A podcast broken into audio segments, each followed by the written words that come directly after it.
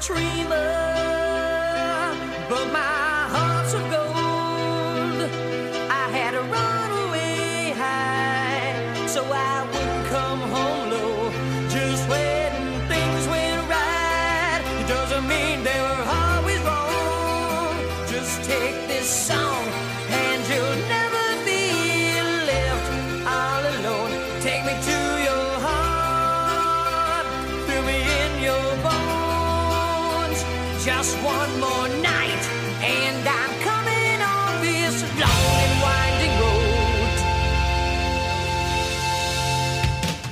and welcome to season two of the Let's Talk Wrestling podcast.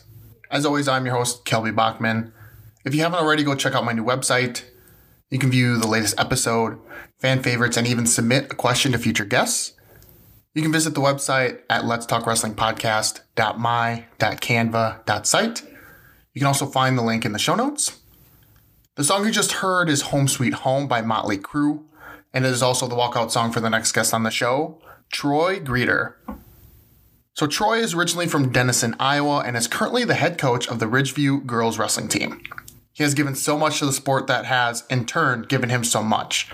Troy does all that he can to help grow girls wrestling, and I cannot tell you how appreciative we all should be to have someone like him help promoting the sport. So please sit back, relax, and enjoy.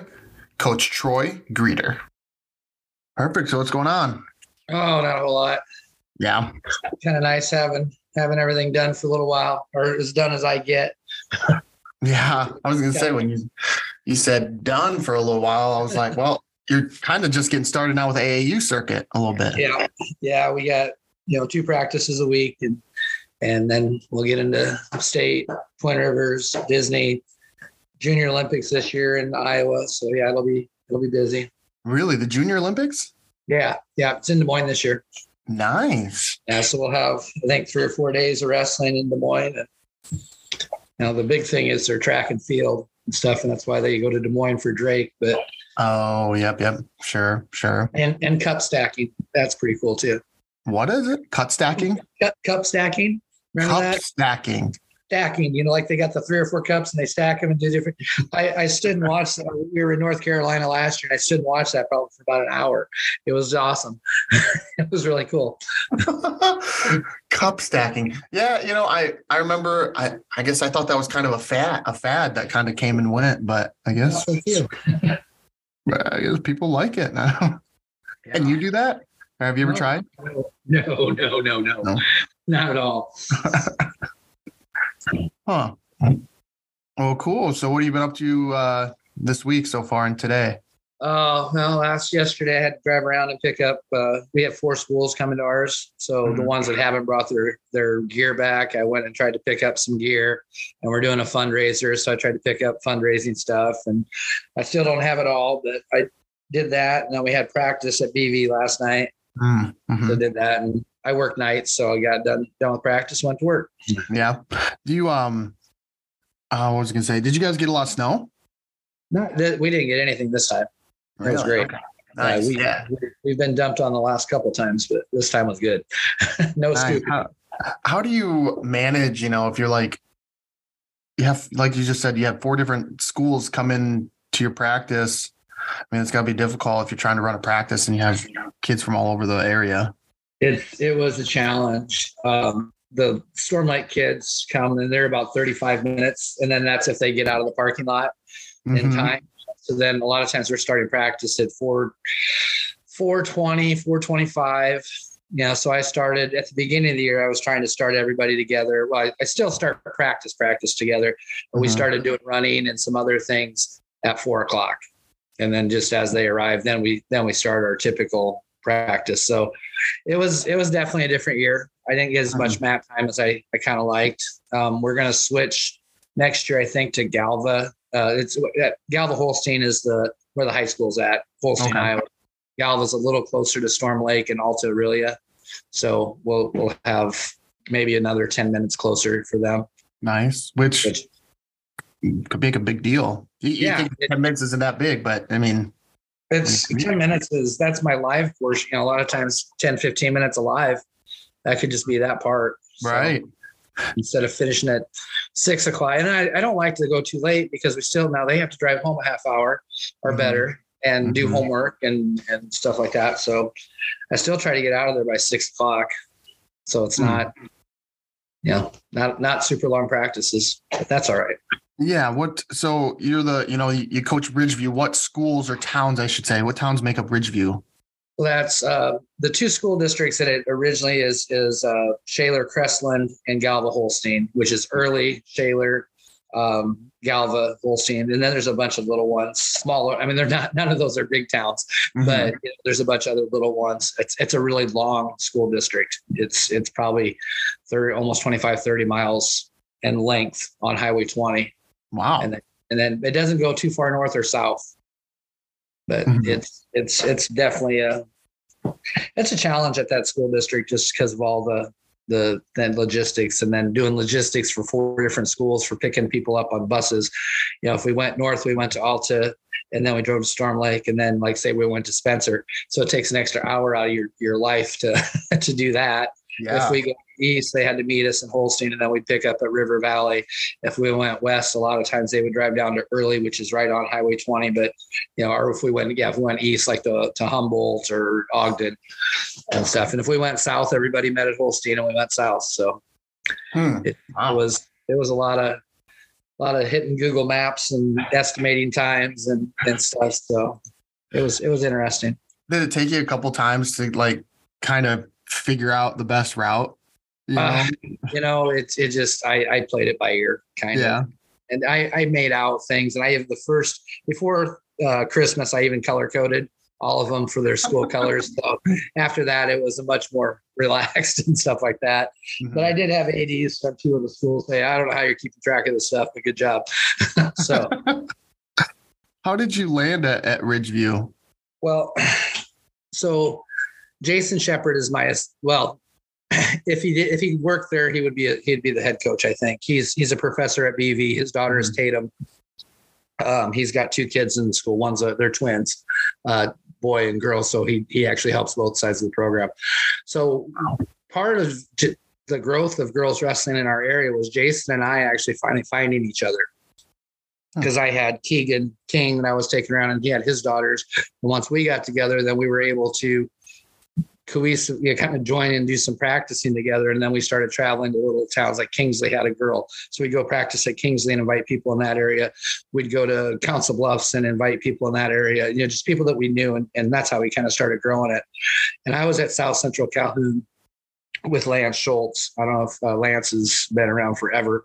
Mhm. Um, but uh, Jason always said, "Well, you know, it's the same distance because I live in Wall Lake, Iowa, and it kind of it's it's about the same distance to Holstein or to Rockwell City." And he's like, "You could just come over here and coach Tatum and Izzy and you know, like at Jolynn and and Dania and and stuff, and we could build something." And I was like, "Oh no, that's a lot of work to switch schools." And and then the the superintendent at Ridgeview was from Denison, where I'm originally from Yeah. and they're at the COVID year. Uh, they're as COVID hit, their AD left and their head coach left, Oh wow. and so he had kind of asked me if I would consider taking it over, and I said I would consider taking it over if you hire a young coach that's going to be in the school district, and I can coach the girls as soon as it's sanctioned. And he agreed to it, so that's how it happened. Hmm. Well, I know this. Um, I want to talk about your Denison days, but first, I want. Why did you um get into girls wrestling, and why did you push so hard for it? Um, so, and I don't want to, I'm not going to bash any school districts, but I'm in the East Sac School District and Mhm. I was helping out, complete volunteer, uh, doing uh, a club, basically doing their, their summer club because I wasn't a, a paid, co- I wasn't even a coach there. I just kind of would, I'd come along to meets and stuff and I'd help out here and there. And so I could do their off season stuff without any issues with the, you know, the contact rules. And I was doing that and I invited anybody in the area. So I had a girl come in and it was just it, ESAC was frustrating. The one year I helped, we actually did two duels, two home duels with two eligible wrestlers. They had about six kids on the team, and after Christmas, only two of them were eligible. Oh, And wow. it just the the the coaching and I we didn't get along very well. Um, Mhm. there were people I knew for a long time, but I just didn't. We had different differences. Yeah. Yeah. So when Keegan came around, I, I honestly was about ready to quit coaching. I was kind of Wow. frustrated with it, and I just was kind of done. Keegan came around, and I, I, she asked, I, she came to a few practices. I did, didn't really pay that much attention to her the first couple. Mhm. We were kind of winding down, getting into football season, and she asked if I would help coach her at Conflict at Carver. A few years back, it they still had that meet, Mhm. and so I, I did. And that's when I started meeting people and seeing the differences in girls wrestling and how the community is with girls wrestling versus how boys wrestling is. And the girls wrestling is way more of a family. And you can definitely see, you can feel the, the just, you can see a, a state championship match with the girls and they, they can just tear it up. Two minutes later, they're talking and they're friends and they're they're joking about stuff. And and it's just a really cool thing. Like we we sat down on the way back because we had you know three and a half hour drive back from state. And we went through the just the finals or actually all the place winning.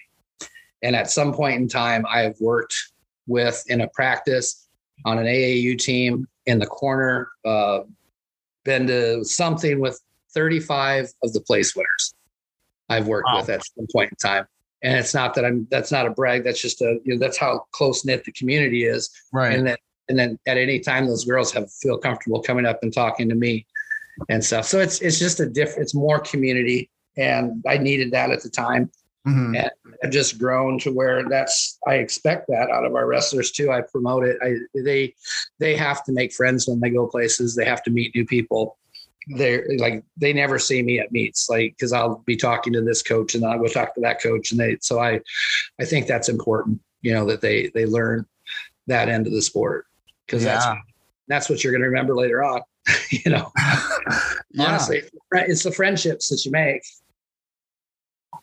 hundred percent. Like it's watching the the high school tournament. Um, I wasn't able to make it, but I watched it on like track or whatever, Yeah. or on the I IG HSAU whatever. uh, Whatever website. they're yeah. Mhm, Yeah. Um, and it just like the big one was, um, I hope I pronounce this, uh, Kiara Dumessi. Yeah. Just like the passion and the fun and the joy that she had. And, and you, she's the one that just stands out in my mind, but you saw it with a lot of different girls there. She's a really neat girl. She was at in Florida with us last year Mm-hmm. at Scholastic, and so I've I've I've walked around Universal Studios with her and a bunch of the girls. yeah, she's crazy. She's fun. She's really a neat girl.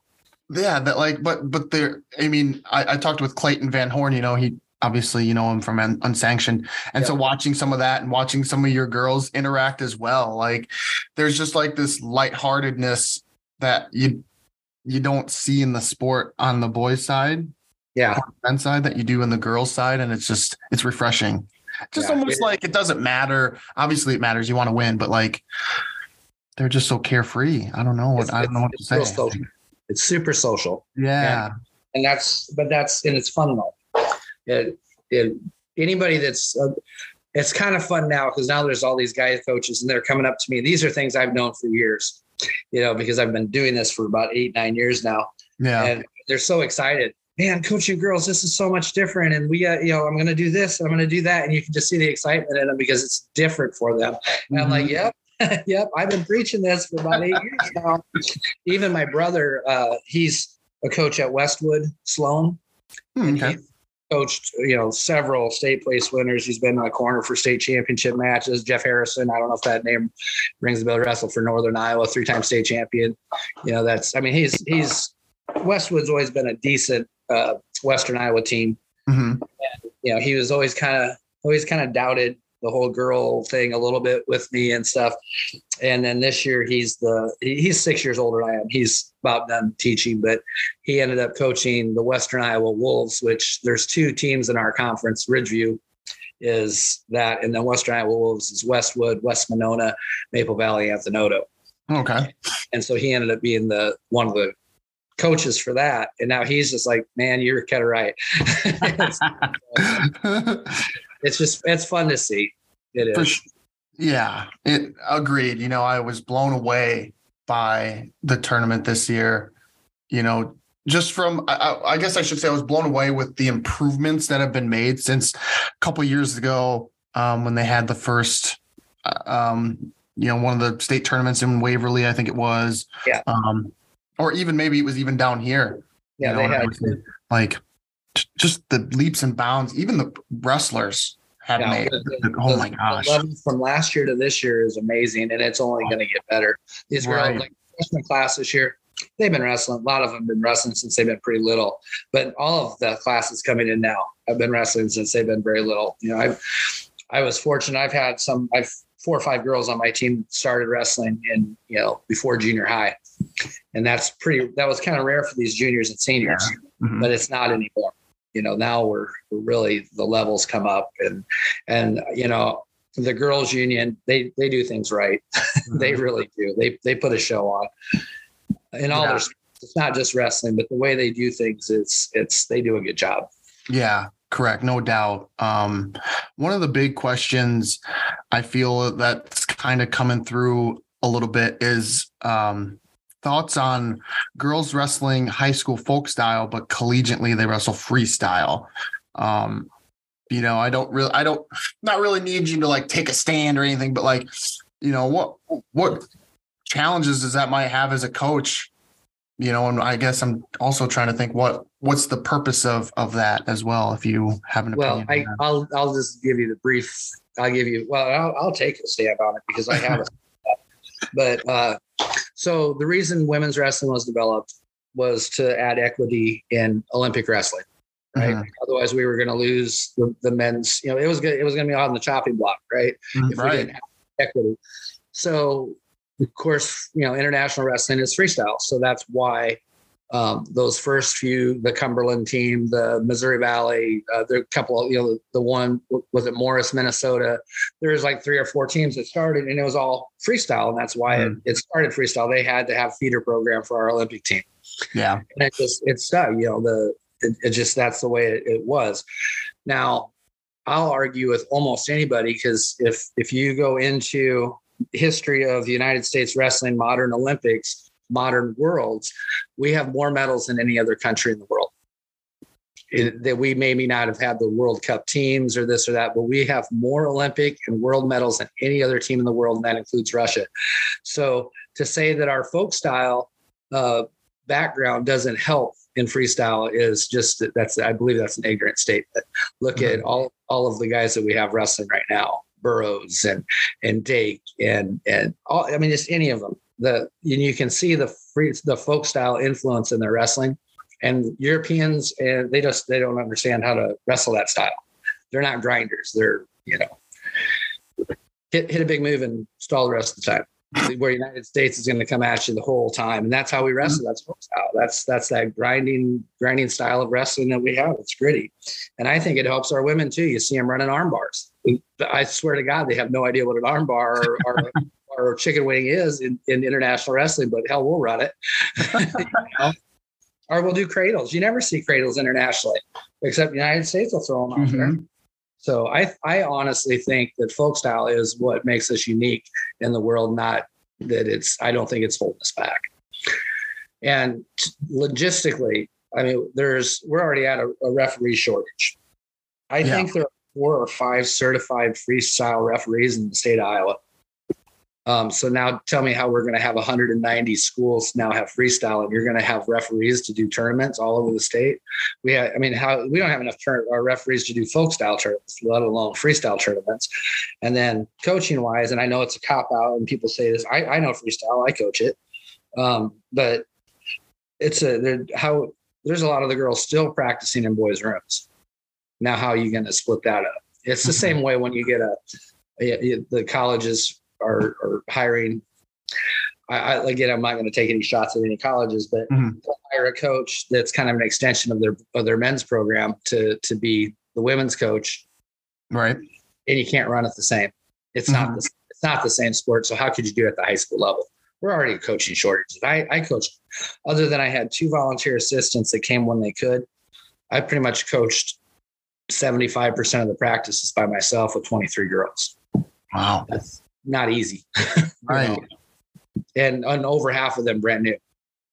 So now let's now let's go to a the coaching shortage and and how's how someone that doesn't have my experience do that? How does someone that has no idea how to wrestle freestyle or have ever seen freestyle in their life now that you're just logistically we're not ready for it. Not saying down the road we will, but right now we're not. We're not at that point. A lot of good points there. You know, I think it just makes the perception is it's just easy choice or that you know well it should be folk style like it's easy to go between the two or just just switch from from one to the other but it's logistically you listed a lot of reasons why it's it's a decision that needs to be made over time and not just like it's, Oh, it's not just black and white you know Yeah. like No, it's not. You'd have you'd have to build into it. There'd be a lot Right. of lot of education about it. Um, I'm I'm not so certain that you know we, you know, collegiately we couldn't go the other direction, and and I think that a Mhm. lot of these coaches that are like so Iowa, I I've I was right there with with Crinzy and, and Vias at Grandview, helping that first year. I, I still I'm, I'm I go down quite a bit to Grandview and, and we talk on the phone. Um, there was two schools when they started, you know, and now there's 20 schools in Iowa trying to fight for those same exact people. The whole dynamic has changed so much in just a short few years. And, you know, and I'm helping Paige at BV, and Mhm. you know, she's ecstatic to have two recruit or two, and there's a couple more that are, you know, we're waiting to get deposits and signings done on.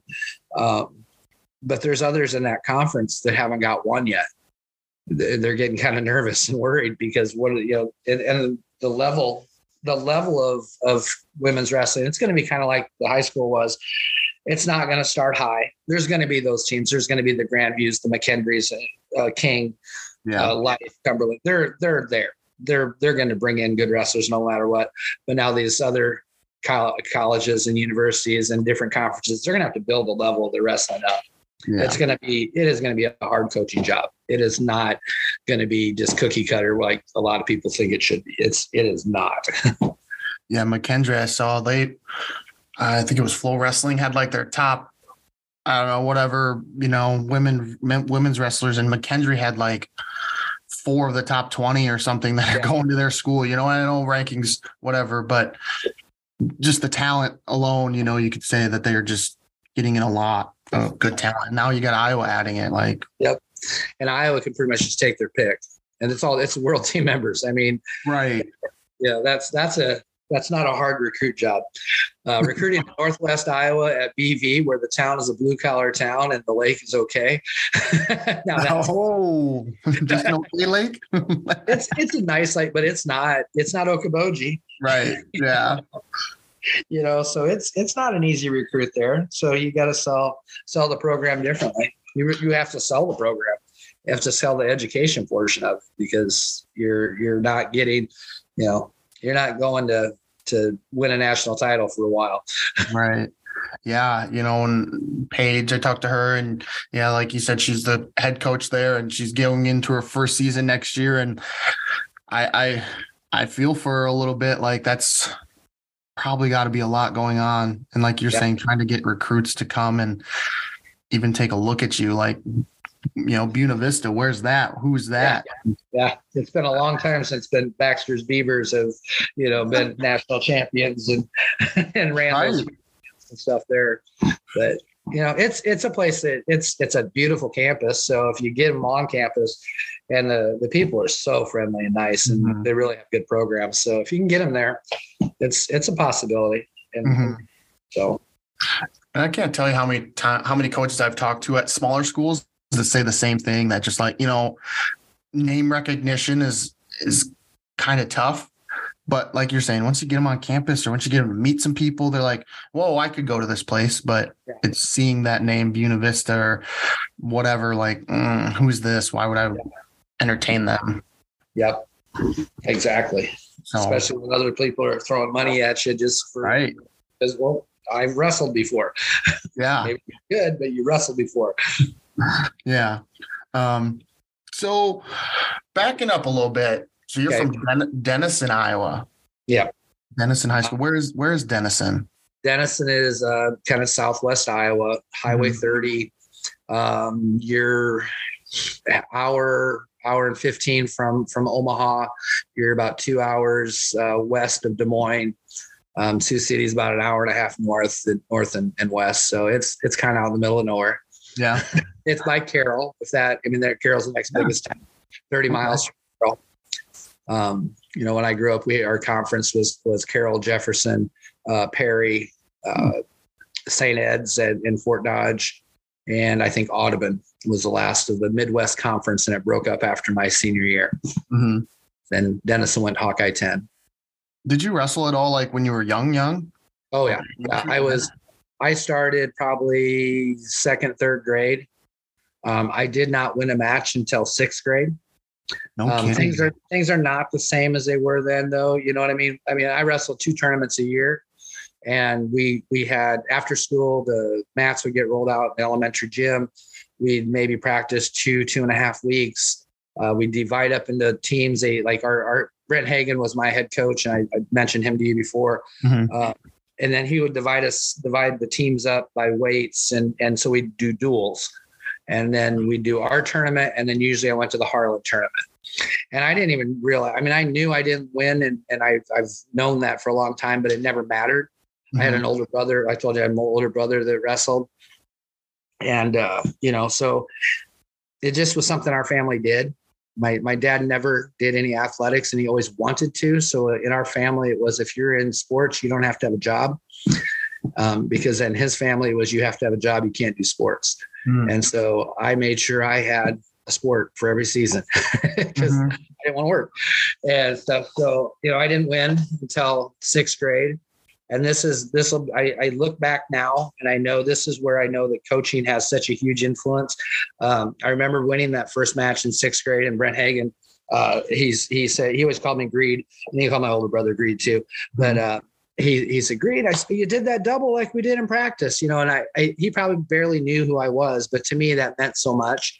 Mhm. And then I really that's kind of that the the one thing that I remember springing into, you know, what got me to to really like wrestling. And then one other, this is a, a bad coaching story, and again, I won't I won't put a name on it, Mhm. but uh, as a middle schooler, as a, a seventh grader, I think I lost. We we didn't get the matches like they do now. I think I, I we had 13 total matches my seventh seventh grade year, and I didn't even know that I was 0 6 at the time because I really didn't pay attention to that stuff. But I told him I was going to have a winning record, and I actually had a coach laugh at me. And I was like, well, that really kind of pisses me off. And I Mhm. ended up being seven and six that year, not because I I was just to spite him. I did Yeah. that. I was that upset about it and stuff. So little things like that. And then eighth grade year got better. I made varsity as a freshman. Um, I could not beat the guy in the practice room, but we had uh, our varsity tournament. The JV actually was the eighth team to make up the eight person bracket. Okay. So I, for third and fourth, I ended up beating our varsity guy, and then I never, never relinquished the spot. So, Wow. So that's that's kind of that's kind of how I progressed through. Mhm. Maybe Did- had Did it ever dawn on you that you like, or when you won your first match, were you like excited? Did you or, like? Did that even? did that hon- honestly it didn't even occur to me that much and again i told you in my family athletics was important to my dad Mhm. and and my brother was my brother is a, a great football player. I, I, I, for his size i'll tell you that. So he was, 100 he was a 150 some pounder wrestler. He wasn't ever a very good wrestler but he was a center and a guard on the football team at 150 some pounds. And he went and played college football and he was a long snapper for the first two years and then he became a guard and then he ended up being the center at concordia seward i think at the largest he got to 220 230 pounds. Wow. but he was he was a starting center on a college football team. I didn't i didn't know any different. I just thought that's what you did as you went to school to play sports. Mhm. i was i was a little smaller than him. I was 125 pound senior so i knew it wasn't football. So i was going to wrestle. I knew i was going to wrestle probably probably that year i went seven and six. I knew i was going to wrestle in college.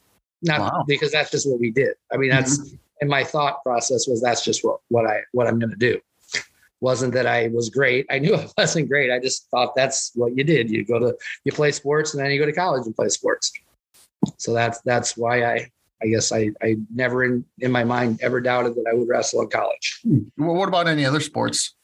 uh, i ran cross country my dad was really upset with that Really? I, I was I played football through my freshman year, and I was a starter. I was a, a corner and stuff, and I, I'm not great, but I, I started. And uh, actually, Brent Hagan was the cross country coach also, and he, he said, "Greed, you're not gonna." You're not playing football in college, but you're going to wrestle in college. And here's what we're going to do. You're going to come, you're going to run cross country after cross country is done or two at the time when i started he tricked me because it was two miles so it was fine and then we're going to go you're going to lift weights uh, every other day and the other days i'm going to i'm going to open the wrestling room up and you guys are just going to go do takedowns Mhm. so to me it was a preseason preseason wrestling. Was all it was. And so that's and then the next year I went to 3.2 or whatever the it's a 5k now and that was that that was ridiculous. But I stuck it out because I don't, I don't quit things. But so I did that I wrestled um, I played baseball and and I was again baseball I I was not great but I was on the team and and I did a lot of JV um, got really good at spitting sunflower seeds through the fence without hitting the fence. There was points and and I was an okay hitter. Usually, I, I was the DH for our JV team. So, and I, I can honestly brag this: I have a thousand varsity batting average. Um, Wow. and, uh, one stolen base because uh, here's the story. So, I get to play one varsity game. I was really working hard, and I was playing second base, and I, I'd stay after. And this is my would be my junior year. And so they let me go to the Carroll tournament, and it was like three or four games. So I got in for got in, and they had me bat first. And I look down and I see the bunt signal. I bunt and I got to first base. And then I see the steal signal. I got to second base. I got hit over to third base and I got my butt chewed because I had missed the, the wipe off on the bunt and I missed the wipe off on the steal and I never played another inning. Wow. So that was my baseball story. But I do have a thousand batting average as a varsity batter. So that's pretty, pretty impressive. yes. You know, Yes. so I'll I'll live with that one for the rest of my life. You know, so that was that was cool. So I, I did that. I never I, I played tennis, but Denison was really good at tennis. So I had a couple of friends that played varsity, and I I just would play with them. Mhm. And then I just I never went out, and I never did track because it didn't make sense to run in a circle to me. Yeah. That's no fun. So- Yeah. Fair. Fair enough. but that's you know, and I love volleyball. If there had been men's volleyball or boys volleyball, I would have I would have played that. I did in college uh, a little bit of club stuff, and we were close to Omaha, so we'd go in and play and play leagues in Omaha. Oh, nice. Okay. And really love that sport too. Yeah. Did you like when you started to progress through your wrestling career? Did you start noticing yourself making some gains? Yeah, yeah. Um, we always so our our wrestling club uh, always paid for like a hundred dollars to go to a camp. So my friends, I, there's a group of us that were freshmen, similar to way I'm talking about how some of these are. My my team is at Ridge View. I have a group of five. There's a group of five or six of us that, um, you know, from the early beginning, even when I wasn't doing well, we'd come up to the high school practices during middle school. You know, after middle school was over, we would uh, wrestle together a lot so then we started going to to camps and actually our first camp was uh, al baxter wrestling club or al baxter uh, camp and that was a good one. Uh, dresser was there i remember that. Because i think dresser's brother maybe wrestled for bv i think i, I, I could be i might be wrong on that. But uh, anyway uh, went to that one. That was really good. The following year um, we did the Iowa State wrestling camp the year that they beat Iowa for the you know when Iowa put the ten on their singlets. Yeah. You know, so then and and that was pretty cool because like that camp, uh, Chad Zaputil was also uh, about my age, and Chad was at that camp, and um, that that camp kind of was a breakout camp for me because they always had a tournament, and I did win the the camp tournament that year. And I was pretty happy with that. But then I got back to Denison, and Hagen was a uh, a UNI guy. And so Schwab's came down, Mark and Mike would come down quite a bit and just do little clinics for us. And we were doing a freestyle Greco clinic right after that Iowa State camp.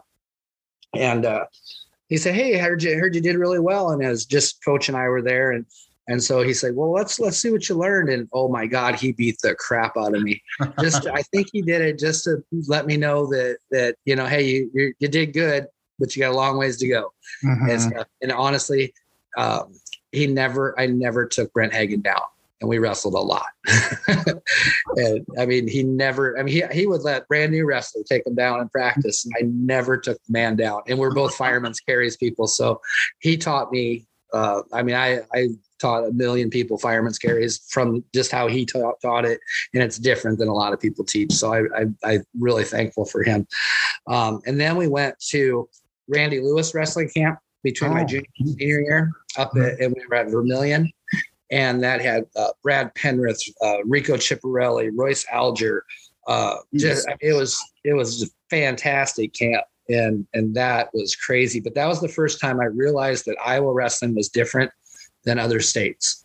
Like none of the guys on my team had even been to state yet, and we were just tearing this camp up. Kids were like, "Man, are you guys all state champs?" We're like, we haven't qualified. We haven't got out of sections. and they're like, oh my God. And these are Nebraska, South Dakota, North Dakota kids, you know, and it, was, it wasn't the same.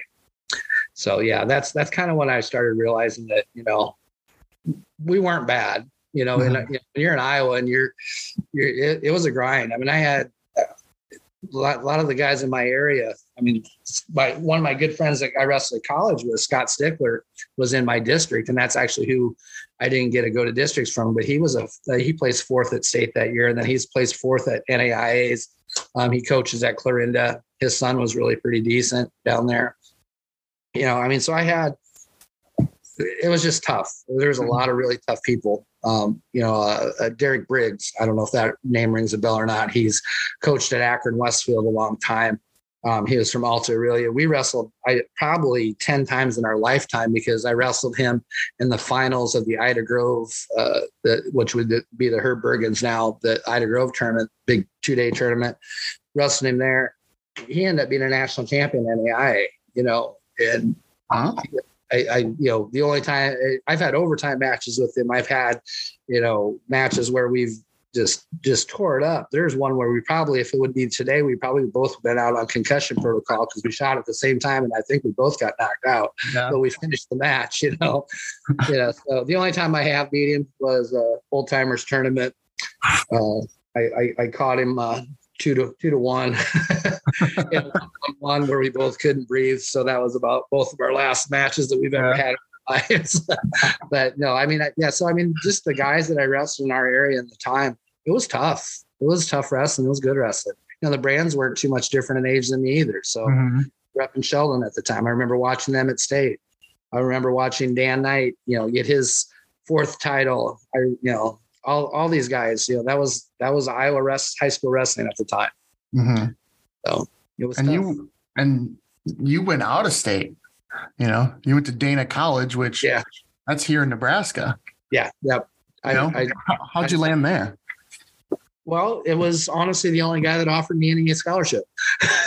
so that's how I landed there. Uh, and actually, my cousin Tim passed, who now is a coach in South Dakota. He's older than my brother, but he coaches out in uh, Rapid City. Really good school out there. I can't think of the name of it, but uh, uh, he he had wrestled one year at Dana.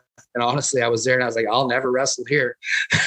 and they never because uh, Ron Beeman was my coach and he gave me he gave me not a huge scholarship, but I think Dana was like ten, eleven thousand dollars at the time. So um, I think I got like a three, four thousand dollar scholarship. So you know, third, third ish of the Mhm. of it. I was, but that was the only money I got for wrestling, and you know that I those years I will never would never take away. I, Mhm. Those are some of the best. That four years of college wrestling meant a lot to me. It really did. Yeah, and I I mean, I can commend anybody who does any athletics at the next level, you know, no matter what college it's for, no matter what level, like it's it's tough. It's Yeah. tough. It's a commitment. And especially wrestling. Yeah, I spent my my. So I made the mistake. We had some open mat stuff, and it, Craig Perkins was the 142 pound starter for Dana that my freshman year. He was a sophomore from Shenandoah. Good dude, but I made the mistake. I, I hit a, a lefty headlock on him the very first time we wrestled as the freshman. He's the, the varsity dude, Mhm. and it did make him very happy. And so I spent a lot of my freshman year pinned up against a wall trying to fight off a wall you know and it just it, there's a different level of college wrestling sometimes I'll, I'll say people would rather hurt you than beat you and that's kind of sometimes the style that it is and and you have to learn you either adapt to that style or you just get out Mhm. and i adapted i enjoyed it i like I, I had fun i like grinding you know so Dana was and Dana was all Southwest Iowa guys for the most part. Southwest Iowa, you know, Omaha, Nebraska area. Mhm. Um, um, Howells, we had some guys coming down from Howells and Oakland and things like that. And it was just a bunch of misfits that came together and didn't do bad. We were always a top, you know, 20 team for the time. And, you know, we'd qualify anywhere from five. And I think my junior and senior year, we took all 10. And I don't Wow. think from the time we did that, I don't think Dana ever didn't take 10. You know, they won the nationals in 2006. They never lost a GPAC title while they were in the GPAC, which is a tough conference for, for college wrestling and stuff. So that it, Dana, they did well.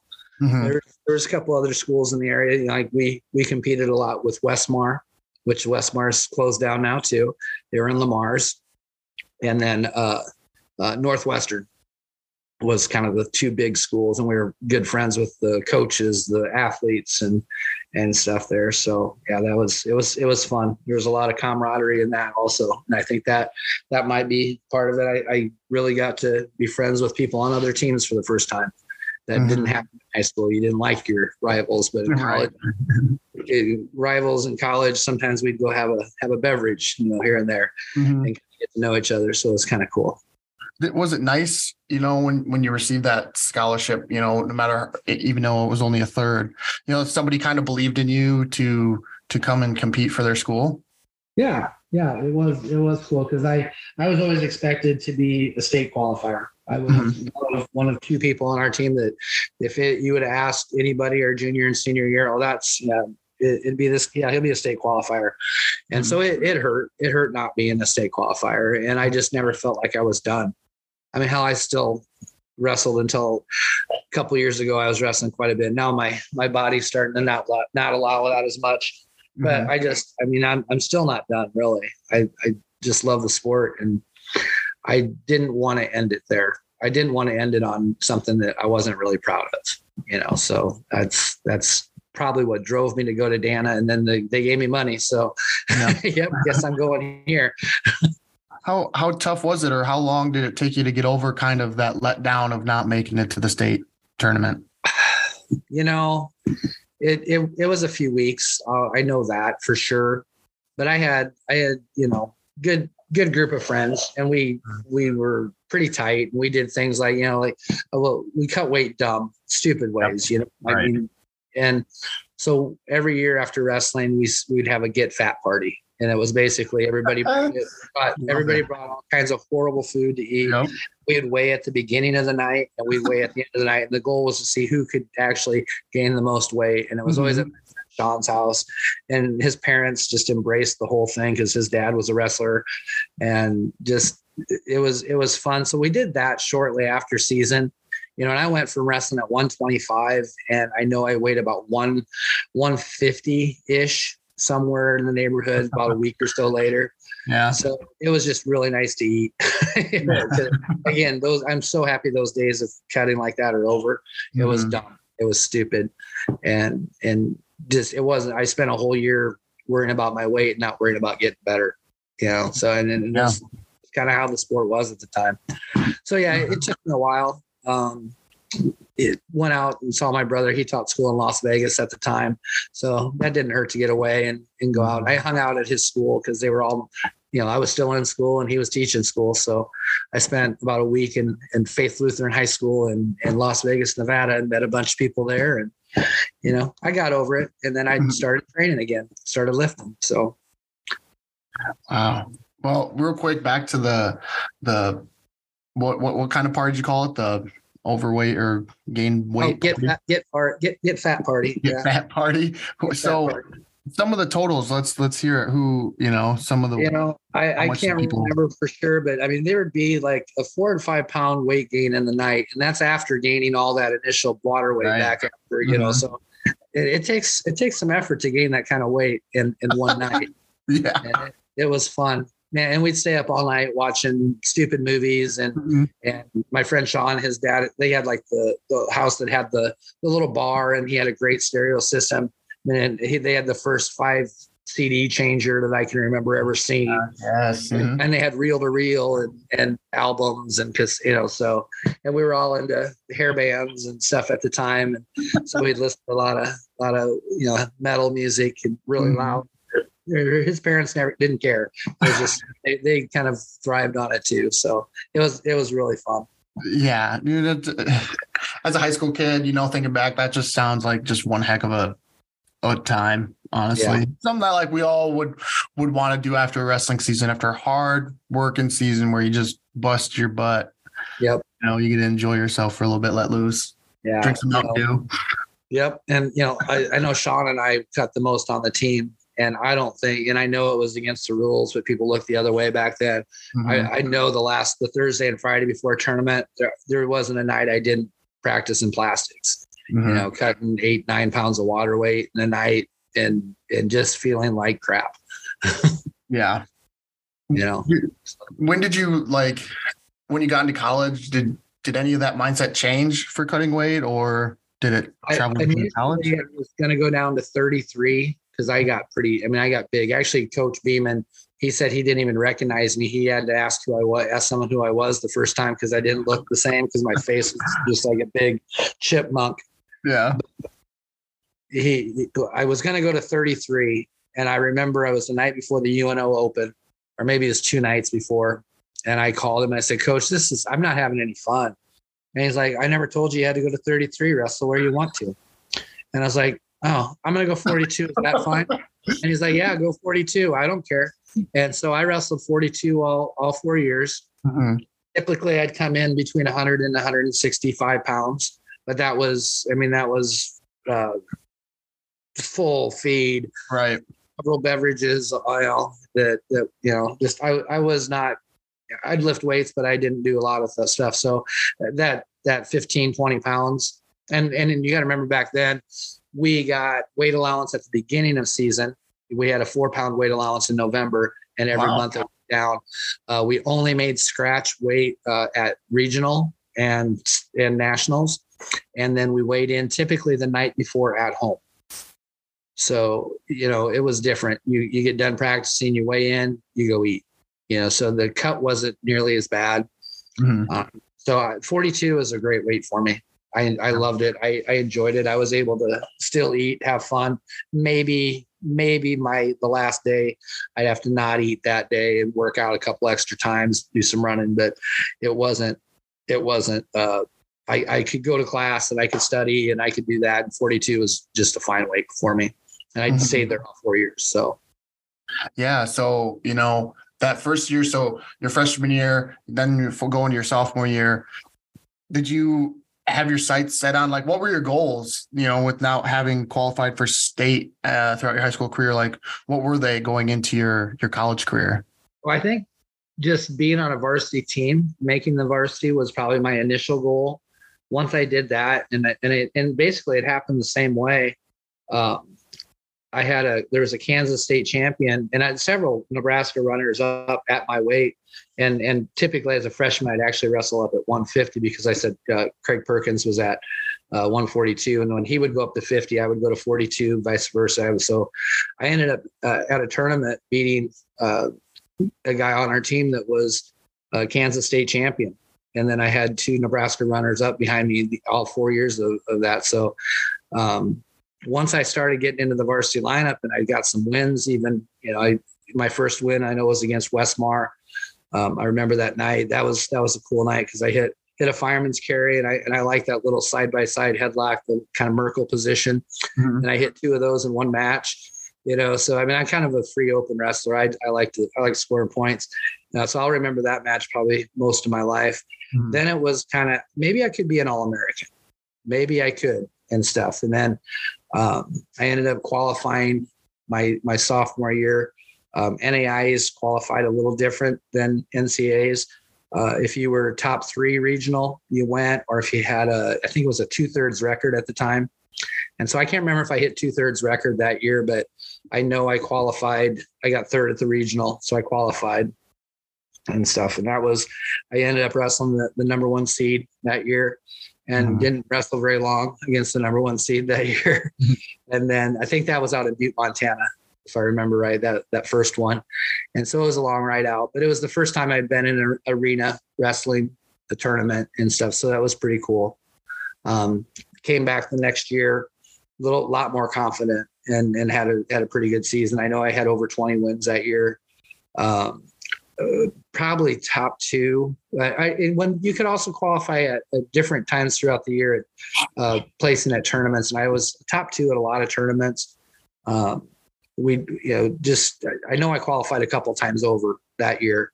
Went out again. This was at Hays, Kansas, and again had number one seed. So either I got drawn in badly or I was the worst wrestler in the bracket. I'm not sure mm-hmm. which. Uh, didn't matter. So that that tournament didn't go very well for me either. Uh, the senior year, I remember I had not qualified till the regional, and I ended up having to uh, beat Joe Parisi. And if you any any no NAI wrestling at all, Joe Parisi wrestled from Missouri Valley College and then became Lindenwood's coach that took them from NAI to Division Two. Mm-hmm. Um, Joe Parisi, there's actually a tournament named after Joe you know so i always say hey you know i beat joe where's my tournament but and, and, he, and i'm going to tell you he was probably a better wrestler than i was but i really i wanted it that day because i didn't want to go uh, and not qualify so mm-hmm. Um, I, I know i won I beat, I won that match and I ended up getting second. I believe I got second behind Derek Briggs, who we talked about earlier. Mm-hmm. Stuff. So I got to go to that tournament. I didn't get a good seed. Um, seeding was done differently back then, as far as well, it was done regionally. You had your a regional person doing your seating. So um, it was actually the Missouri Valley coach, and so I, I don't know, he maybe didn't didn't hold me up there very high standards or something. I, I got kind of a crap seed. Um, ended up, I think, I think I just won one match, maybe it was two. Um, that was honestly that was that was it was a good finish for me. I felt really good about a tournament, finally winning a match at nationals. Mm-hmm. Kind of felt validated, um, but then also this is where I knew I loved wrestling because I uncontrollably I went up and I found uh, Coach Beeman, and I thanked him for giving me the opportunity, and then I just started crying. And uh, sorry, and I just I didn't know why, and I think I now I know because it was I knew it was over. You know, I I felt like it was all over now, and stuff. So that was it was rough. I I took not being an athlete anymore, not being a wrestler, pretty hard I, mm-hmm. I didn't do very well last semester. Um, I, I pretty much I pretty much checked out my last semester there at Dana and stuff. And it, it took me it took quite a while for me to to come out of that that funk because all you know your identity. I think they do a lot better job now of kind of preparing kids for that and understanding. But your identity from a young age is you know you're a wrestler, mm-hmm. and then all of a sudden you're not. And that was really really tough for me. I will tell you that. What kind of snapped you out of it then, or you know, what what was the turning point after that? That kind of got. It, if if we get into, I'm I'm going to get into some deep dark stuff in my life, but it, that's what has to happen sometimes. You know, um, I will say I was not a great person. Uh, got married. My wife and I went out a lot. Um, had had uh, had my oldest daughter. Um, had my my son. Uh, uh, my son was 15 months old and uh, died of SIDS.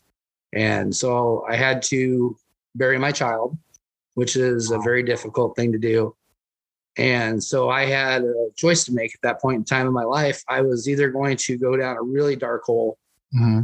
or I had to find an outlet out. And that's when uh, Brent Hagan, my, my high school coach, said, Hey, I need a coach. I need somebody to help me coach. So I did my coaching authorization. Uh, I did it at Western Iowa Tech in Denison. And it was cool because uh, it was all my high school teachers and coaches that, that taught it. It was uh, uh Brent Hagan taught a class. Denny Locken, who was the boys basketball coach, who's an awesome dude, taught taught one of the classes. Dave Weavers, who you know uh, was an awesome football coach, and he's still in the administration there. There's that's actually his brother's the one that hired me at Ridge View, coached or taught that class and so I, I got I coached. That's that's that got me out of it. That that that was my that was the turning point. Is having Coach Hagan say I need you, and just getting back into wrestling. That was in 1999. So you know it it was rough. It was it was that was a rough part of my life, and uh-huh. but I wouldn't at this point in time. It's what led me where I'm at. So Well, I thank you for sharing that with me and, and with the listeners. I mean, uh, you know, a lot of people come on here and and they've been through some some tough times too. And so I just appreciate you opening up and and sharing that part of your story. Um, do you use that as as um, do you use that today um, for perspective on your life or perspective with your athletes? Is there any of that that kind of helps form the coach yeah. you are now? Yeah i share that with with the athletes all the time. I think it's good for the especially high school kids to know that man you know i was thought of like my coaches and teachers as like invincible when they were you know. Yes, yes. i think it's good for them to know that man you know sometimes our life isn't great too but i always use it. Sorry. Sometimes i use it as the whole fact that um, that's why we wrestle. It's you know it's not it's not to win and lose. It's sorry. If you watch unsanctioned you know I, I get emotional pretty easy. Um you know it's it's what what's it's that fight in us that's you know i it's things like this. You know wrestling a match we might think is hard. Winning losing we might think a loss is hard. But until life really hits you and then you can draw back on those things that you learned that's when wrestling's important. So hmm yeah use that all the time. I do and, and i don't use it i mean i don't like try to guilt people into anything. I just i tell them that's my story and, and this is why we wrestle and this is why we're wrestlers you know? Uh, just the other day at the state tournament uh, tatum shepard had a had a, a really tough loss in the semifinals. Um, winning you know winning the match her dream was to be on top of that podium and and she got headlocked you know one small out of position for she won 48 matches this year and she was out of position one time. And that one time cost her probably either a state title or a runner up. And mm-hmm. that was rough on her because she's like i don't know if i can go back out there. It's so hard. It's so hard. And that's when we st- i started in on you know that's not hard tatum. It- yeah right now it feels hard but why we do this and we went through everything i said why did you get up at six o'clock in the morning when you didn't want to? You had to get up. You had to. You knew you had to get up. Why do you have a 4.0 you don't you don't want to study every night but you do study every night. You have to study right? Because it's part of who you are. You're it's in your dna i said all these practices all this extra work that you put in it's not because you want to it's because you have to because it it is. You are a wrestler and that's what wrestlers do Wow. Yeah.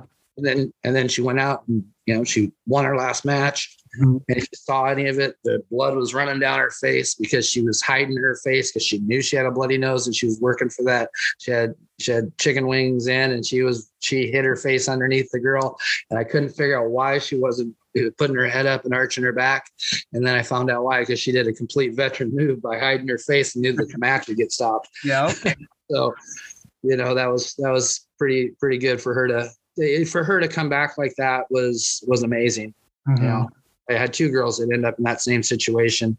You know, Izzy Deeds, uh, Mhm. returning state champion. What people don't see is the fact that Izzy had um, labrum tear surgery in Ooh. the early early fall, and she was back on the mat. Uh, she had that done in either late August, early September, and she was back on the mat wrestling in uh, January, and that's typically a nine month recovery. And she Wow. was there about three. So whether she should have been on the mat or not, that's one tough kid. And then for her to go, she went 24 and three and placed fifth. And her last two matches, she couldn't even use her arm. It didn't work. It, it would just, it, so, you know, I know we, we, we look at kids and we, we think how awesome they are and invincible they are, but then, you know, something like that. I think honestly, that was a, a bigger, harder performance to get fifth place this year for than last year getting first. I think that's a gutsier performance, and and I just you know, kids like that are rare. hmm Yeah. Wow. A lot of good stuff there, coach. Um, you know, using your experience and your life experience to propel your coaching to the next level, I think is is challenging. But if you accept it and you use it in the right way, like you're using it, it can be very rewarding and very useful for athletes. Like this, what do they call it? The semi slide. You know, Yeah. when you beat in the semis and you go to the backside and you get beat again. Then you finish sixth and you're like, well, you know. Yep, I Right. suck. you know. Um, sorry, yeah, I was just gonna say, you know, I, I, I did see, you know, Tatum got beat and she, you know, but to come out and get fifth, and like you're saying, Izzy, to get fifth under those circumstances, it is. I, I, I would argue it is more difficult because you have to come back from a loss. It's Mhm. easy to keep winning and win a state title. I mean, it's not easy in the fact that you still have to go out there and perform, but Right.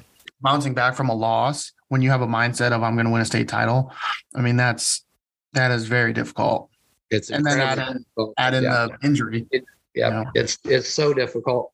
But you know, we talk about those things throughout the year. We talk about how are you gonna, you know, the wins and losses don't define us, and how are you gonna how are you gonna perform when adversity strikes? You know, we talk about those things. Are you gonna give up, or are you gonna get third? Are you gonna give up, or are you gonna come back and wrestle? You know, and we we that's part of everyday speech in our our room.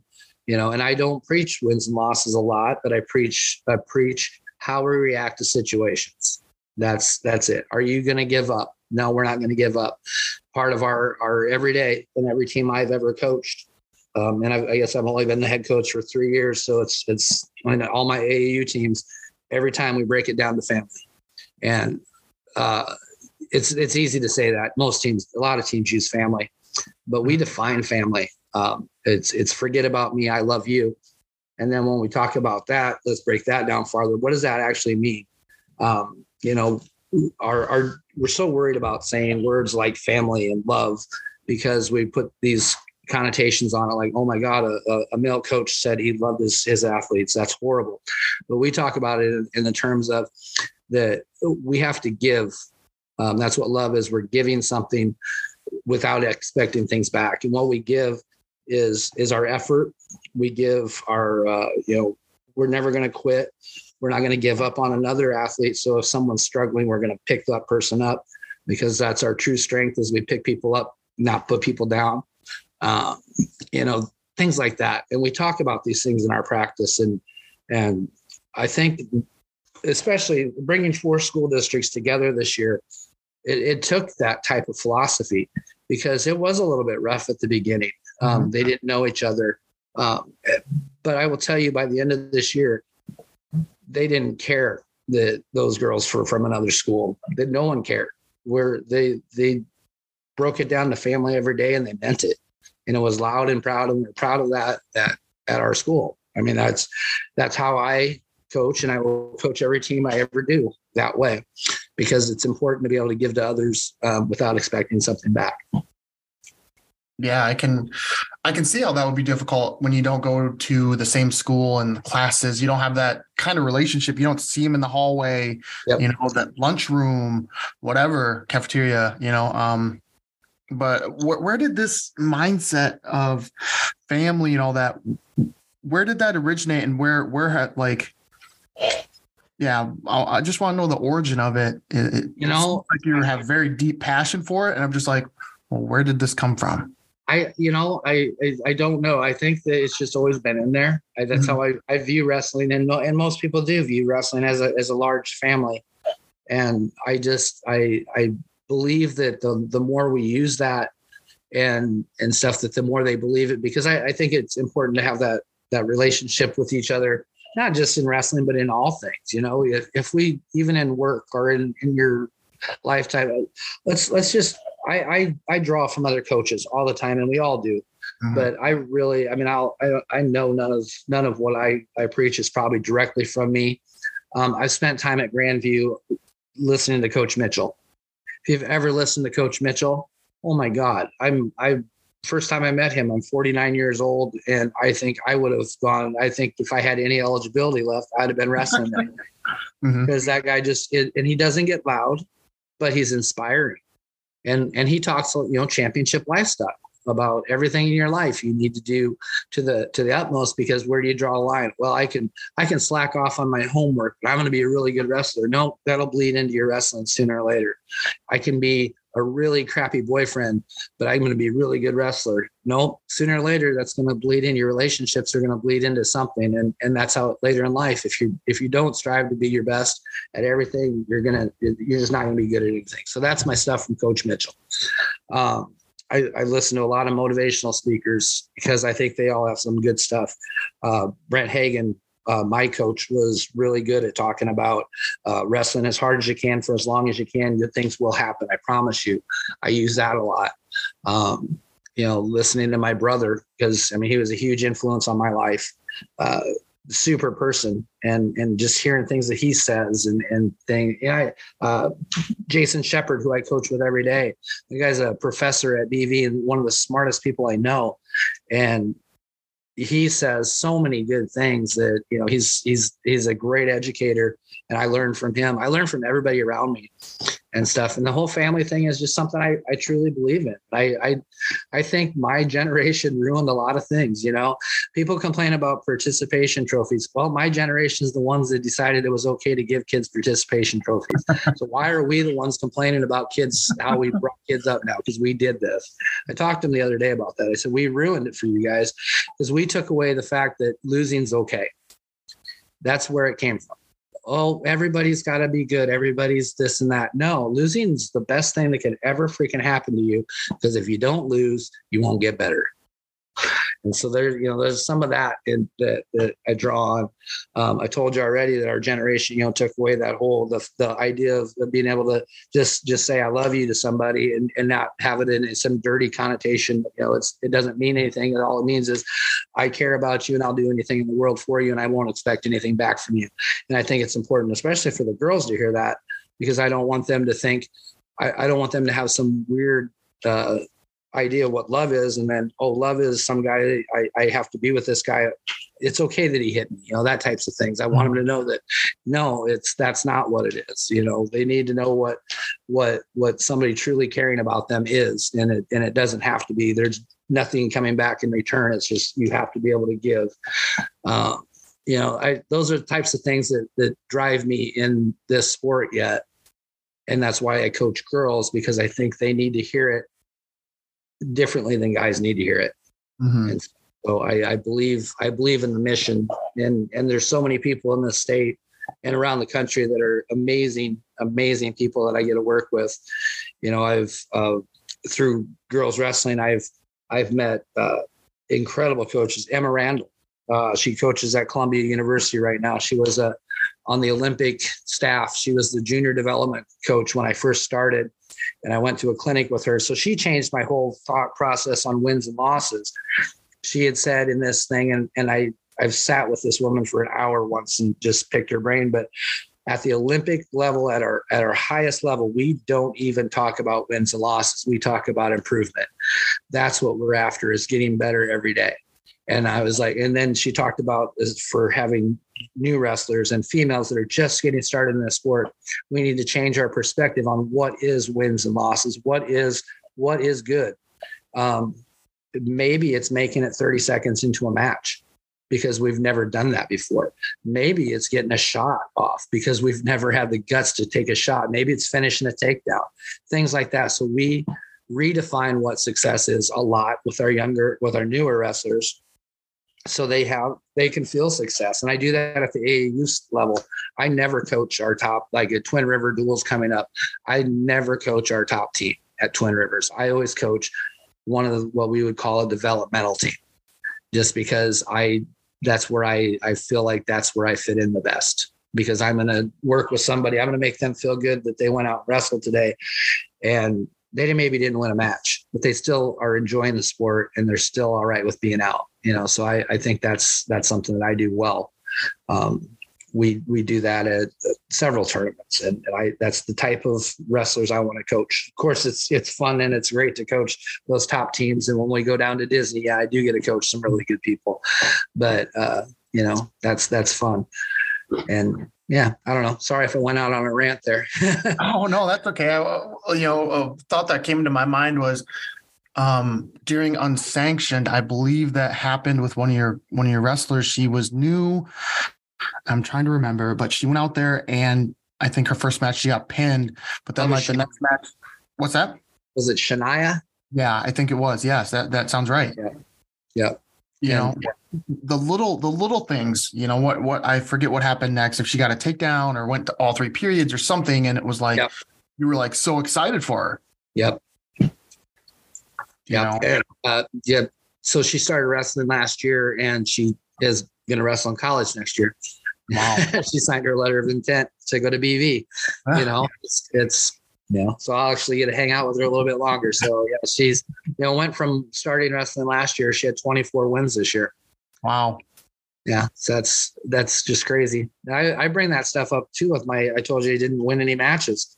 I tell hmm. girls that all the time. I didn't win matches for three years. You guys are going out and win nine, ten matches as first year wrestler. It's, it's almost hmm. embarrassing to me, you know, because I didn't get that opportunity to have that success. So, I mean, hmm. it, it, that's part of part of what I enjoy about this sport and, and the girls end of the sport a lot. Yeah. How how did you um, implement family into your program? Because I I think I heard you say it earlier that like you know we preach it, but it's one thing to preach it, and it's another thing to incorporate it into your team. Well, if you're, it, it works really well in the duels, um, but it, it works all the way through tournaments too. Because we talk about winning tournaments also. Um, in a duel, if you're gonna, you're you're not gonna give up. You're not gonna because your family is relying on you. Your friends are relying on you. We can't get pinned because sometimes the difference between winning a duel and not winning a duel is someone not getting pinned. So if you're going to go out and wrestle on this team and be part of this family, we don't quit. We don't fight. We always fight for our family, and we're going to support our family. So I think it's really important when we're on this uh, when when on the bench. If you have a quiet bench, you have a losing team. Hmm. Right. So we're gonna we're gonna support our family to the fullest. We're gonna be loud and proud on the side, and, and we're gonna make noise, and we're gonna intimidate other teams because other teams may be scared to make noise for their teammate we're going to be loud and and you're going to support them and you're going to fight and you know what if someone loses it's okay we're still going to pick that person up Mm-hmm. and then if they win then we're really celebrating and then when we win as a team you know doesn't matter if you won or lost because the whole team won. Doesn't matter if you didn't even get a wrestle that night because you're still part of this team. You're still part of the every you're part of the family and the family won tonight. That's how i incorporate it. Hmm. Very, very well said. Because you're right. You can like if if you look over a tournament or practice or wrestling season, like there's a lot of different ways you can incorporate family into it, and you're seizing the opportunity. You're doing it the right way. Obviously, you know, I mean, you had a girl go from a few wins to 24 in a matter of a year. So Yeah. have you kind of sat back and looked over your career and your your coaching so far, and just like been able to take it in at how how much you've done for the sport and how much you're doing actively for the sport? um it's it's i you know i'm not a i'm not a person that looks at I I don't, I, don't- I don't brag. you know what I mean? That's that's not how I was brought up. But it, it's it's neat to see where the sport came from. Like when I was with Keegan to start, I remember, I believe it was her first year, might have been her sophomore year. Um, we got really excited because they had 66 girl, I believe it was 66 girls in Iowa wrestling. That might have been her sophomore year. So they actually made shirts. Charlotte Bailey made shirts that said Mhm. It had the Route 66 sign on it because they had 66 girls that wrestled. and at, at 66, people were saying, we need to sanction this sport. And like, we had 66 girls. That's not even like Waverly-Shell Rock probably has 90 kids out. you know, Mhm. was super awesome. One team, and then it was like a hundred the next year, and people were so excited. We got a sanction. There's a hundred kids. I'm like, that's not even the size of a one A school. You know, that's like that's a tiny, tiny, tiny amount of people and stuff. So it was really it's it was cool to see the advancement. I was at the very first Ogden uh, girls tournament that that they put on, the very first one that IWCOA said, okay, you can run a tournament. Mhm. 11 girls, you know, and in that 11 girls, uh, there was Keegan, first commit to Grandview. Shay Mickey from Kingsley-Pierson wrestles at Grandview. Uh, Allie Anderson wrestles at Grandview. Uh, Wow. Chloe, Chloe Kerbosh wrestles at Grandview. Um, I'm trying to think if I, I don't want to miss anybody. Mhm. Um, you know, but I mean, that very first one, I can think of four girls out of the 11 that are wrestling for Grandview. That's pretty cool. Mhm. Um, uh, so just being seeing the progression there was was awesome as it grew and we're like oh there's 300 girls in the state and then there's holy crap we have 400 girls at the tournament. Oh my gosh we have 700 girls at this tournament. And it's like what is going on? This is amazing. There's 1200 girls wrestling in the state. And then uh, you know the sanctioning uh, you know i think we all knew it was going to happen that night because it wasn't it was probably the worst kept secret ever. Mhm. um, but as they they flipped those signs just the the tears coming out of you know myself grown man dave storm big dude Yep, tears yep, out his eyes. You know that was that was really amazing stuff. It really was.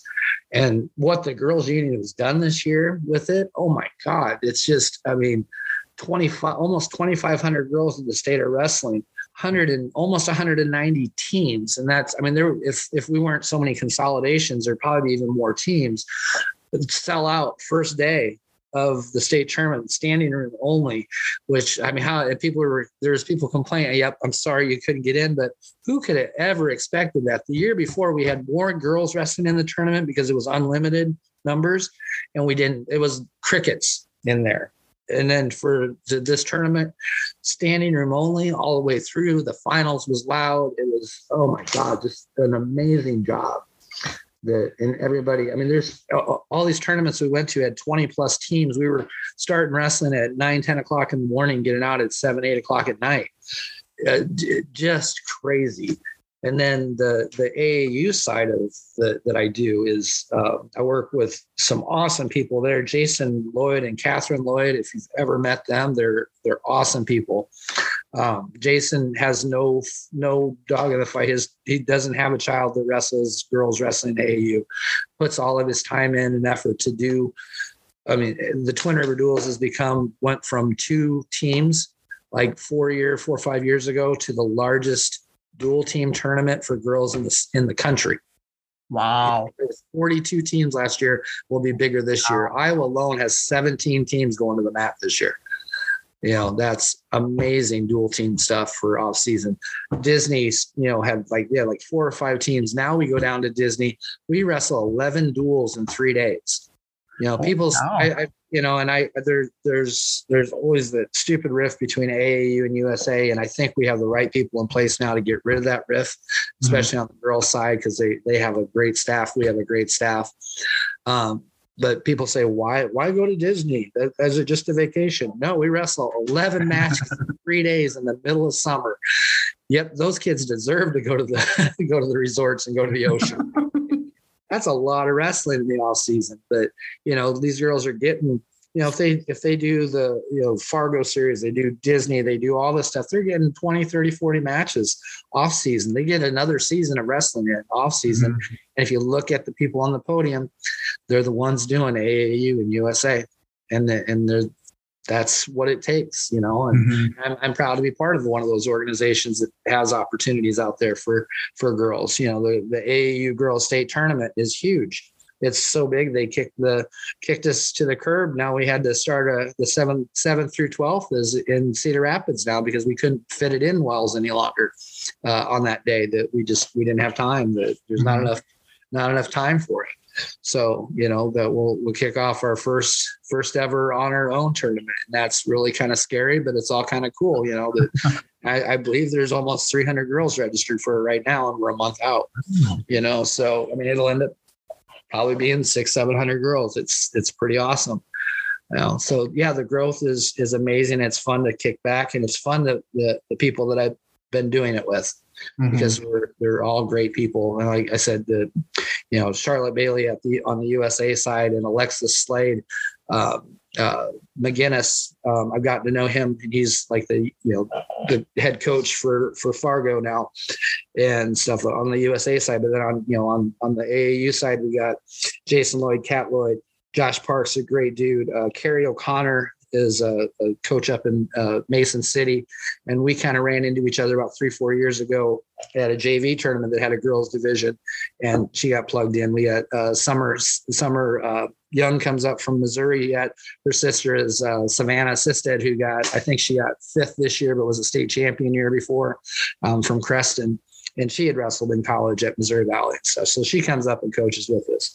Um, you know, on our team alone, I got you know Jason Shepard and and uh, Joel Bruce, uh, who's the AD at, at, River Valley, and we now we refer to him as JB now, Joel Bruce.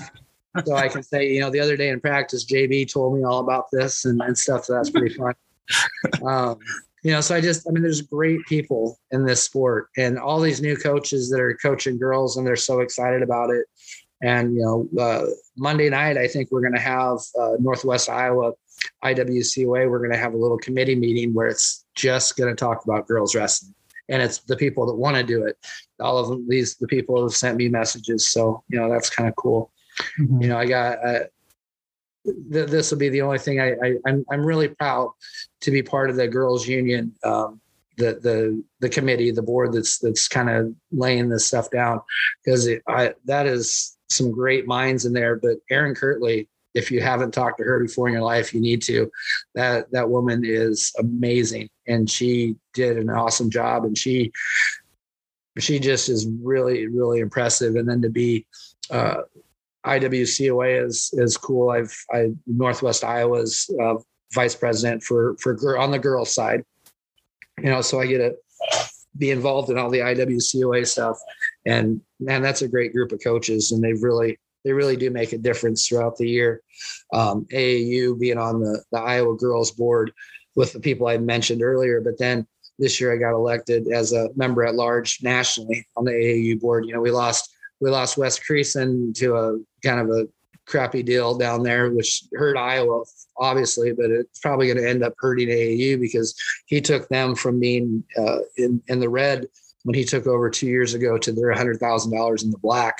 You know, he doesn't take a, he didn't take a salary. He cut everybody out of that. You know, people think that, you know, maybe he did it for the money. no, he didn't. If people don't know that, um, you know, he he did it to to save AAU wrestling because it was it was just hemorrhaging money. Um, but then Jason Lloyd and I and and Jason and I have you know we're both on opposite sides of the state, but we share a same mission. You know, we're hooking up these colleges to to do AAU practices and, and invite the girls in for free. You know, the last two, uh, I came home Friday night discouraged a little bit down, not because the girls got fifth, but I had higher goals and I felt bad for, I, as a coach, you know, you, you feel bad for your athletes. Mm-hmm. Yeah. I, you, you mourn every loss, probably even more so than they do. Uh, and so I was, I was down. And then Sunday night we had, I was in, didn't really want to go, but we had our first AAU practice at BV. And I'm like, well, it's, it's right after season yeah, we get five or six. I'll be happy with that. We had 20 girls that night. Wow. 20 girls from six or seven different school districts. And I was like, wow. And it really energized me. I felt really good about that. Mm-hmm. And then, you know, we Thursday night is not typically uh typically a big night. And I don't a lot of times do the night the Thursday night stuff just because I work nights. But I said I'm gonna go and I'm gonna try to go right now for a little while. And typically that's a very small practice, four, five, six. And I called Jason after the practice, Jason Shepard. He he did the boys' practice at Ridge View that night. Um, and I said, Hey, Jason, just take a guess how many. He goes, Well, in a normal world, we're probably looking at five or six, but the bizarre world that we live in now, I'm going to guess we have 15 or 16. I said, Jason, we had 22 girls from eight different school districts at our practice. And that just, that, that energizes me. That, it's it's you know I, I keep thinking that how many more years am I going to do this and then and then stuff like this happens and and you know I, I my goal and, and I'm gonna I is my exit plan is I wouldn't I won't leave Ridge View until it's it's in a better hands than what it's in right now. So that means I got to find one of these one of these women that are in at Grandview at um, William Penn that are somewhere that are mm-hmm. that want to coach and I need to get them to come learn what they not that I'm going to teach them wrestling portion of it, but I need them to learn how to run track wrestling. I need them to know the logistics of having a team with four or five schools at it. I needed them to know this portion of it before I can step away from that. And then I'd really like to go up and and and run the BV wrestling club, whether I can still wrestle or not. I just, I, I, mm-hmm. I do that, and I want to help recruit girls from high school into the college level. So that's my exit plan. Mm-hmm. When that gets implemented, I don't know I just don't know.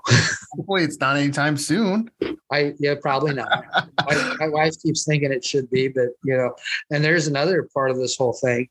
Um, I have a super supportive wife because wrestling season for most people, you know, not I don't even say most people, but wrestling season is supposed to be three months long. Mine is not.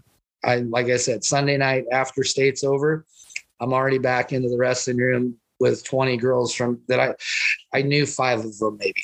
So now I got 15 new girls that I need to learn their names. And now we had two more and they were like 10 different ones. So I expect a huge practice Sunday. So this, and, and then we'll go to AAU state. And once AAU state's done, then it's time to, you know, we've been planning Twin Rivers now. You know, I've been on that thing for almost a month and a half, two months that we've been putting teams together for that. So that hasn't, st- you know, that, that's been going. And then we'll go to Twin Rivers. And as soon as Twin Rivers is over, then we got to pick our Disney teams and then start practicing for that. Once Disney's over, now we got Junior Olympics in Iowa. And once that's over, oh my God, it's season time. And we're doing, uh, we're doing the USA tournament, Mat of Dreams in uh, about a week before the season starts, and then it's all going again. And my wife she understands the mission. And yep, there's times that she's like, I wish you were home, but mm-hmm. she gets she knows it. I mean, she knows what we're doing is is good stuff. And she she loves the girls too. So it, it's it's it's good. But I gotta thank her because if she wasn't as supportive as, as she is, I wouldn't be doing what I'm doing. You know, mm-hmm. that's you know, that's pretty cool to give up that much time. You know, so I, I definitely commend her mm-hmm. for that. You know, my daughters, they, they joke they're, they're both adult children now. One's, you know, 29, one's uh, 22. And they joke if I don't start their text out is something about wrestling that I won't even respond to them. so, yeah, so they always start it off, "Hey, did you know wrestling?" You know, and then they'll they'll go from there. I mean, even even my boss at work, we had our Christmas party, and there's some new people there, um, and he introduced me. He goes, "Well, this is our nighttime supervisor." Well, he's really a full time coach, and he works at the biodiesel plant sometimes.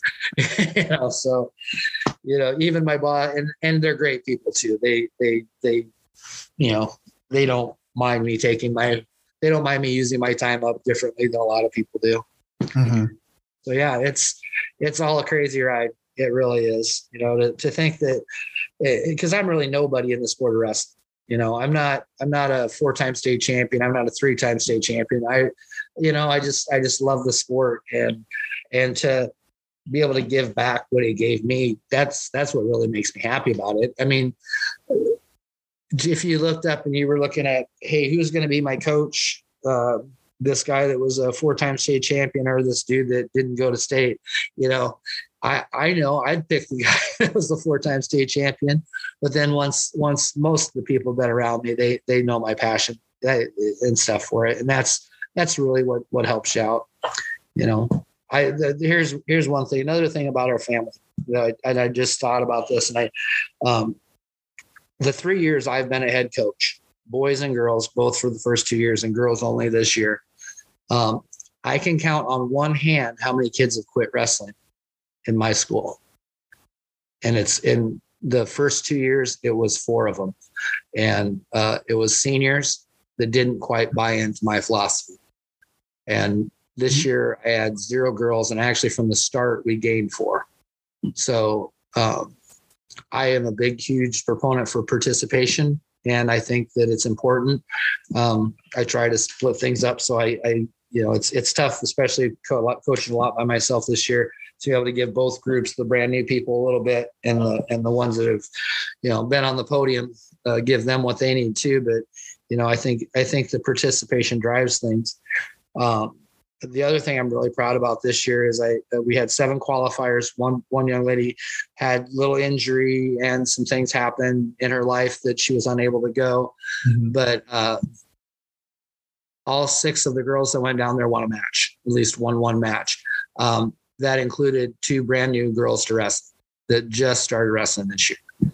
So to qualify and and go down and win something when mm-hmm. They had no they didn't even know that they were going to be wrestlers in the fall. That's pretty that that makes me happy. You know, so I, I know our team's going in the right direction. And and we we again we didn't finish where we thought we were going to finish this year, but we got a we got we we built a good foundation with some of these new people. So I'm I'm excited for next year already. And actually, mm-hmm. Jason Shepard and I have had those conversations. How are we going to get better? And because all the good coaches are already having those conversations, Mhm. and they're saying, "What do we need to do different that we didn't do last year?" And we're, we're and that's why it's nice to have the BV Wrestling Club because I get to try these things out and say, "Okay, this will work for us," and stuff. So yeah, it's it's it, it consumes a lot of my life, but it's it's 100% worth it. And like I said, uh, eight years ago, I almost quit coaching just because I was frustrated with the boys' side. And without that young lady from South Central Calhoun walking in the door, um, I probably wouldn't be, I wouldn't be doing what I'm doing for sure right now. I can guarantee that. One last story, and, and you, you could share this with whoever you want. This is coolest thing that I get the coolest coach ever award. All right. so our, I tell we do a lot of team bonding. I told you that. So we had a Christmas party. Mhm. It, it was they they did Secret Santa stuff, real cheap, you know, nothing big. Um, but it was at Shepard's house, and Jason's uh, he well he's a Nebraska he's a Nebraska dude. Him and his wife are both Nebraska fans, so I'll tell him that you're all on the dark side or whatever. But it's at his house. His wife's the doctor. He's a professor. They have a very nice home and theater in the basement. So the last two years, the girls have watched uh, Vision Quest, yeah. Okay. And so uh, myself being a little bit extra. I, I'm on a lot of social media, and I've I've messaged a lot with Frank Jasper, who plays the character Shoot in that. So if you go on our Ridge View Facebook page, there's an actual message uh, about from Shoot talking about about uh, uh, Ridge View girls wrestling and and you know all this stuff. And then he sat. Uh, I got a signed autograph picture of him carrying the the log up the up the stadium that's to the Ridge View girls wrestling. So that's that's being extra. that is. yeah yeah i even my brother's like so how does one even figure out who the actor was that you can now get him to do a, a, a you know do a video for you and the dude's just great frank jasper's he's on all the social media and he'll if you if anybody puts anything vision quest out there he will respond to it i've sent him pictures of like you know the in Vision Quest are all around the circle doing the you know the the Yep. Indian thing. And I've sent sent videos of us doing that at BV and at our, our place. And then I had a kid have a, a one of the big old throw dummies. He was carrying it around like the the log, and he always he he's pretty humble dude. Well, he's I think he's a physical therapist and nutritionist, and he so he's kind of in the sport still. And, and he'll respond. So I, I we sent a video back to him that from the girls that said that there's no way shoot lost that match. yeah, were they excited when they heard saw that or what? they they were because they they they look forward to watching together yeah. on that. That's, that's something we started two years ago, and now it's every year we watch Vision Quest.